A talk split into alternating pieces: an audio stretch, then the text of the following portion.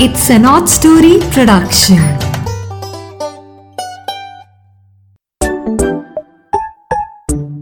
Hello दोस्तों, नीरा की नैया आज फिर आपके लिए एक नई कहानी लेकर हाजिर है।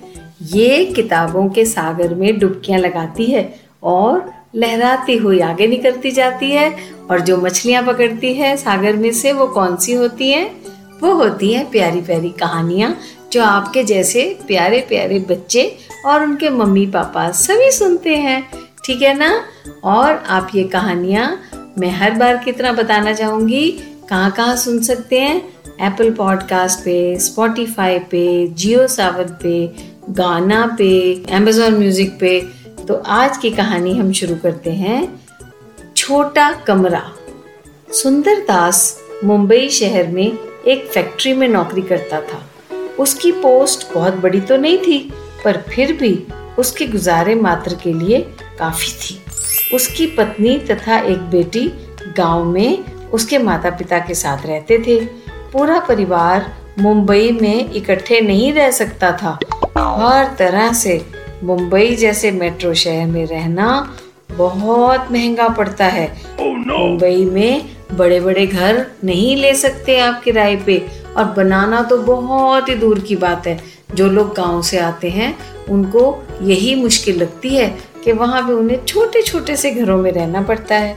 तो इसलिए सुंदरदास भी नौकरी के सिलसिले में अकेला ही एक कमरे का फ्लैट लेकर वहाँ रहने लगा मुंबई में। उसके परिवार का गाँव वाला घर तो एक बहुत बड़ी सी हवेली था। वहाँ पे पंद्रह कमरे थे बड़े बड़े दालान थे एक खुला सा आँगन था और बड़ी सी खुली छत भी थी। इतने बड़े घर में रहते रहते जब सुंदरदास शहर की नौकरी के लालच में मुंबई आया तो सब कुछ होते हुए भी उसे अपना एक रूम का फ्लैट बहुत खलता था oh, no. जिसमें वो रह रहा था। उसे ऐसे लगता था मैं क्या गरीब हूँ? मैं इतनी छोटी जगह में रह रहा हूँ। लेकिन मुंबई में तो ज़्यादा बड़े बड़े घर होते ही नहीं। इतनी दुनिया मुंबई में रहती है बच्चों वो लोग वहाँ पे बड़ा बड़ा घर नहीं ले सकते। तो इसने भी एक रूम का फ्लैट लिया हुआ था। एक दिन उसे बिल्डिंग की बगल में रहने वाले एक बुज़ुर्ग से मिलने का मौका मिला। उसने अपना हाल चाल सुनाते हुए उनसे कहा कि बाकी सब तो ठीक है यहाँ मुंबई में, पर मेरा कमरा बहुत छोटा है, बेहद छोटा है। मुझे उसमें चलने फिरने की भी जगह नहीं मिलती, बहुत दिक्कत होती है, बड़ा टाइट है। मेरा तो यहाँ इस कमरे में दम घुटने लगता है। उस बुज़ुर्ग ने उससे कहा, मैं तुम्हें एक तरकीब बताता हूँ तुम्हारी इस परेशानी को कम करने की। वो बड़ा हैरान हुआ, बोला हाँ हाँ प्लीज़ जल्दी बताइए। वो बोला, तुम किसी चरवाहे से दस भेड़ें ले आओ और उनको अपने साथ छः दिन के लिए अपने घर में रखो। वो भेड़ें आपने चरवाहे से उधार में मांगनी है और उन्हें अपने कमरे में दस दिन के लिए अपने साथ रखना है। दफ्तर से तुम छुट्टी ले लो और सात दिन उन भेड़ों के साथ रहो। उनको चारा डालो उनकी गंदगी भी उठाओ। Oh, no. उसके बाद फिर तुम मेरे पास मुझे मिलने आना। ये भेड़ें तुम्हारी परेशानी का हल ढूंढ देंगी। सुंदरदास ये बात सुनकर बहुत हैरान हुआ पर फिर उसने सोचा शायद ये कोई जादुई टोटका लगता है। वह एक चरवाहे का पता ढूंढकर उसके पास पहुँच गया और उसकी दस भेड़ें किराए पर ले आया। उन्हें अपने कमरे में ले गया। दो दिन तो बेहद मुश्किल से बीते, क्योंकि वह तो इधर उधर चल भी नहीं पा रहा था। उसका अपनी रसोई घर तक जाने का रास्ता भी बंद हो गया था। टॉयलेट की तरफ़ जाना भी बहुत मुश्किल हो गया था। दस भेड़ें हर जगह उसके रास्ते में अटकती थी। वो तो बहुत मुश्किल से जरा धक्के मार मार के निकलता था।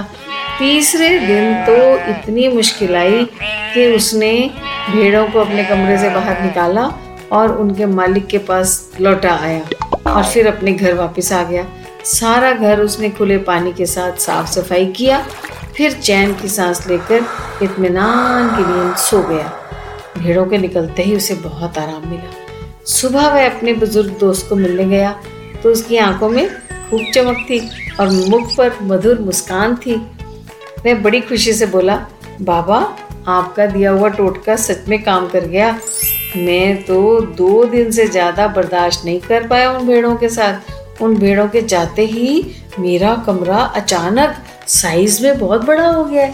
और सच में, मेरा कमरा इतना भी बुरा नहीं है। अब तो मुझे बड़ा आरामदेह लग रहा है। थैंक यू बाबा। आपके नुस्खे ने तो बहुत बड़ा काम किया। उसका बहुत बहुत शुक्रिया। तो बच्चों, कभी किसी के बने बनाए पक्के कमरे में दस भेड़े डालकर उसे बड़ा किया जा सकता है। बताओ बताओ। नहीं ना? हाँ बिल्कुल ठीक कहा। तो फिर सुंदरदास के साथ ऐसा कैसे हो गया? उसका कमरा कैसे बड़ा हो गया?